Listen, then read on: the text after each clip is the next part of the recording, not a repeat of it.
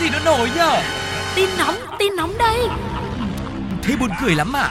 Còn hơn cả buồn cười ý. Chuyện là như thế này này. Ui sao bí hiểm thế? Thế rốt cuộc là vì sao? Như thế nào? Nghe đi rồi biết. Nóng bỏng tai. Hello, hello, lại là Sugar Tuko cùng với Nóng Bỏng Tai đang đồng hành cùng với quý vị thính giả rồi đây. Hy vọng rằng với những câu chuyện mà chúng tôi mang đến ngày hôm nay sẽ là một khoảng thời gian mà mọi người nhận được rất nhiều những cung bậc cảm xúc nhá. Vô cùng bất ngờ hay là vô cùng khó tin sẽ là những câu chuyện như thế nào? Và sẽ không thể thiếu được của Nóng Bỏng Tai một chuyên mục rất là quen thuộc đó chính là Nhất định phải bàn. Nhất định phải ban đạp xe nơi sân trường tóc em buông dài lặng thinh anh ngóng trông đã lâu Quý vị vừa lắng nghe câu hát vô cùng quen thuộc trong bài hát Xe đạp, một ca khúc gắn liền với tuổi học trò thanh xuân vườn trường đầy ắp kỷ niệm. Những khoảnh khắc rung rinh bồi hồi ấy, mỗi lần nhớ lại đều khiến biết bao người phải thương nhớ mãi không nguôi. Bởi một khi đã trôi qua thì chẳng ai có thể quay lại để cảm nhận nó một lần nữa. Thế nhưng đạp xe nơi sân trường thì hơi khó chứ còn đạp xe thong dong tìm kiếm những kỷ niệm mới, tạo ra những khoảnh khắc đáng nhớ mới thì lại là chuyện trở nên rất là dễ dàng, dễ dàng hơn nhiều, đặc biệt là với người dân đang sinh sống, làm việc và học tập tại thủ đô Hà Nội. Bởi vì mới đây thôi, dịch vụ xe đạp công cộng đã chính thức khai trương rồi nhá. Trong giai đoạn đầu thì sẽ triển khai tại 79 điểm trạm với 1.000 phương tiện, trong đó có 500 xe đạp đạp điện với mục tiêu thực hiện đề án tăng cường vận tải hành khách công cộng kết hợp với kiểm soát sử dụng phương tiện cơ giới cá nhân tham gia giao thông trên địa bàn thành phố. Dịch vụ xe đạp điện, xe đạp công cộng sẽ tạo một điều kiện thuận lợi cho người dân sử dụng những phương tiện giao thông công cộng này, góp phần giảm thiểu ô nhiễm môi trường và tạo ra sản phẩm mới phục vụ du lịch thủ đô. Để có thể sử dụng dịch vụ này thì khách hàng sẽ cài đặt app trên điện thoại và nạp 10.000 đồng để thuê một chiếc xe đạp trợ lực điện trong vòng 30 phút. Đối với xe đạp cơ là 5.000 đồng, đấy rẻ hơn một nửa. Ừ. Nếu mà chạy quá số tiền đã nạp thì người thuê có thể nạp bù ở lần tiếp theo. Các trạm không có người trông coi, người thuê có thể trả xe ở trạm bất kỳ. Ừ, và những trạm có xe đạp công cộng như thế được bố trí để gắn kết với những điểm dừng xe buýt, ờ, công viên, các điểm du lịch danh lam thắng cảnh để giúp cho người dân có thể dễ dàng tiếp cận dịch vụ một cách thuận lợi nhất. Vậy nên là bây giờ xe đạp đã có rồi. Ừ. Mọi người cứ tưởng tượng nhá, nào cô cô cũng nhắm mắt lại đi. Một ngày Hà Nội mới vào thu, sương phủ nhẹ nhẹ trên đường phố, bầu trời với những đám mây dịu dàng lướt qua.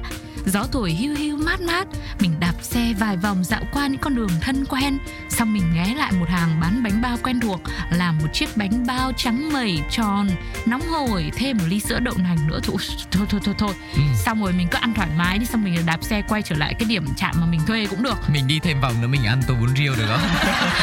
ừ nhờ nhưng cũng phải ăn tô bún riêu mát trời là phải ăn tô bún riêu nó mới hợp lý đúng không ạ Quá nhưng mà chuẩn. này tôi thì tôi lại đang tò mò tức là người ta bảo nếu chạy quá số tiền đã nạp ấy thì là có thể nạp bù lần tiếp theo. Ừ. thế nhưng mà lỡ không đi lần tiếp theo nữa thì sao? À thì mình nghĩ là trong cái quá trình mà mình cài đặt cái ứng dụng này ấy thì Ờ. mỗi người sẽ một cái có một cái tài khoản. Ừ. Thì chắc là có lẽ là cái phần nợ đấy nó sẽ được ghi vào cái tài khoản đấy xong trong những lần tiếp theo ấy mình đạp thì mình sẽ phải nạp vào trả Ừ. cái nợ cũ thì mình mới được đi cái vòng mới. Ừ. Đấy còn nếu như mà mình không có đủ cái sự ờ, chính trực như thế ấy ừ. thì đừng sử dụng. À ừ thì ừ thế thì tôi ờ, ok tôi vẫn nên là đi ăn bún riêu thôi. Vậy thì với một cái dịch vụ mới như thế này với những câu chuyện của những vòng xe ờ, sẽ có những bình luận như thế nào mời mọi người cùng nghe thử nhé Ok Thật tuyệt vời, giờ tha hồ đi lượn phố. Mình đã trải nghiệm và rất ưng ý luôn, nên thử nhẹ cả nhà. Xe đạp mà đi một mình thì chán, tìm người ngồi sau nhé. Ai cần nhắn tin riêng cho mình nhé. Đúng là con trai của ta. nhất định phải ban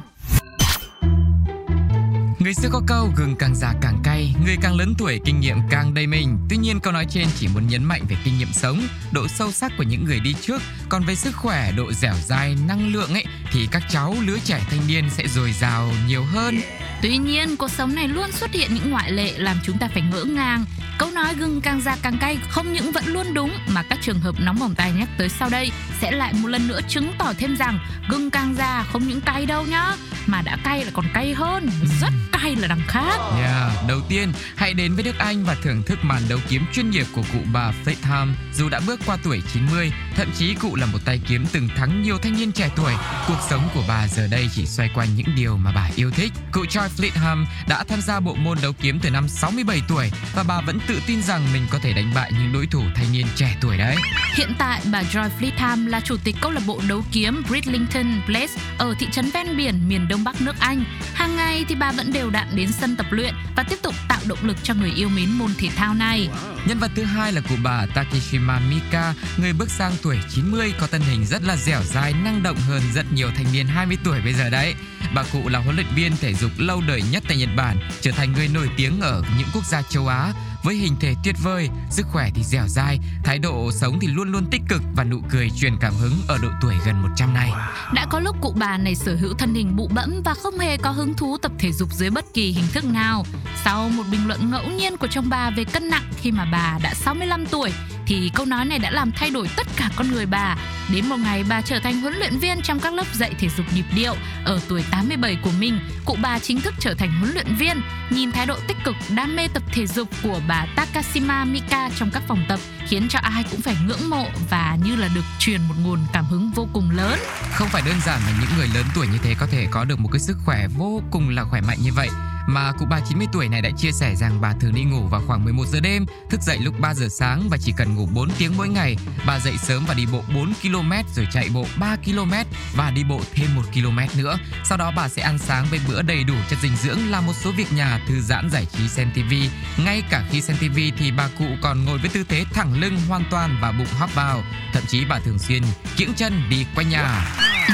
Thế tôi cố cứ là nói chuyện với mọi người tiếp nhá. Ừ. À, Sugar đang bận đi kiễng chân xung quanh đây tí.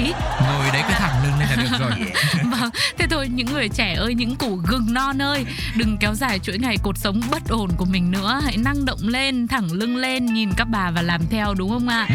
Trả bù cho mình bây giờ có hai mấy tuổi đầu mà chỉ có ngồi một chỗ thôi, suốt ngày kêu là đau lưng mỏi gối tê tay đúng Vâng. không ạ? Đấy, chính vì thế mà câu chuyện của hai cụ bà phía trên đã khiến cho nhiều người rất là ngưỡng mộ và từ Ừ. đó cũng sẽ được truyền cảm hứng rất là nhiều để có thể thay đổi cuộc sống của mình, thay đổi cuộc sống và cả cuộc sống nữa quý vị nhé. để chúng ta có sức khỏe dẻo dai hơn, để không chỉ làm việc chăm chỉ hiệu quả hơn mà tận hưởng được nhiều điều hơn trong cuộc sống này nữa. Vâng, nhưng mà suy cho cùng thì thực ra mỗi người cũng sẽ có cái cách tập luyện riêng để phù hợp với công việc, học tập cũng như là cái khả năng của bản thân nữa. Ừ. Chứ không phải là ai cũng như cụ bà Takishima Mika của chúng ta đúng không ạ? Ừ. Ờ, ngủ có 4 tiếng rồi dậy đi bộ 4 km rồi chạy bộ 3 cây số rồi thêm đi bộ thêm cây nữa mà tôi nghe tôi đếm số rồi tự nhiên thấy chưa đến 10 mà sao tổng số nó cứ lớn quá thì nó cũng là một cái hình thức nó phù Ừ. hợp với mỗi người hay không thì chúng ta sẽ lựa chọn một bộ môn nào mình yêu thích và tập luyện theo cái khả năng vừa phải để mình dần dần mình làm quen chứ không không cần là phải cố gắng quá mọi người nhé. Okay. Yeah. Còn bây giờ thì hãy ờ, cùng nhau lắng nghe xem cộng đồng mạng đã có những bình luận như thế nào về hai cụ bà cực kỳ truyền cảm hứng này quý vị nhé. Okay. Các bạn lười vận động và hay lý do chắc nhụt lắm đây, ha ha. Gừng càng già càng cay là đây chứ đâu nữa.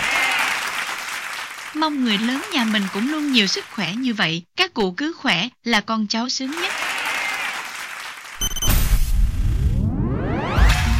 Quý vị và các bạn thân mến, vừa rồi là hai câu chuyện mà chúng tôi chia sẻ ngày hôm nay thì rất là tích cực này. Hai cụ bà ở tuổi 90, một người thì là vận động viên đấu kiếm, một người là huấn luyện viên thể hình. Rồi câu chuyện đầu tiên là ờ, việc đưa dịch vụ đạp xe đạp công cộng vào thủ đô Hà Nội thì đã khiến cho mọi người có thêm những cái trải nghiệm mới để có thể nâng cao sức khỏe hoặc là một cái hình thức mới để có thể là ờ, chúng ta thay đổi trong cái quá trình đi du lịch cũng rất là thú vị phải không ạ? Ừm, vậy thì quý vị có cảm thấy thú vị như thế không? Hãy chia sẻ cùng với chúng tôi nhé. Bình luận trên ứng dụng FPT Play hoặc nhắn tin vào fanpage Pladio Podcast. Còn lúc này thì thời lượng dành cho nóng bỏng tai ngày hôm nay phải khép lại thôi. Sugar và Tuko, xin chào và hẹn gặp lại. Bye bye.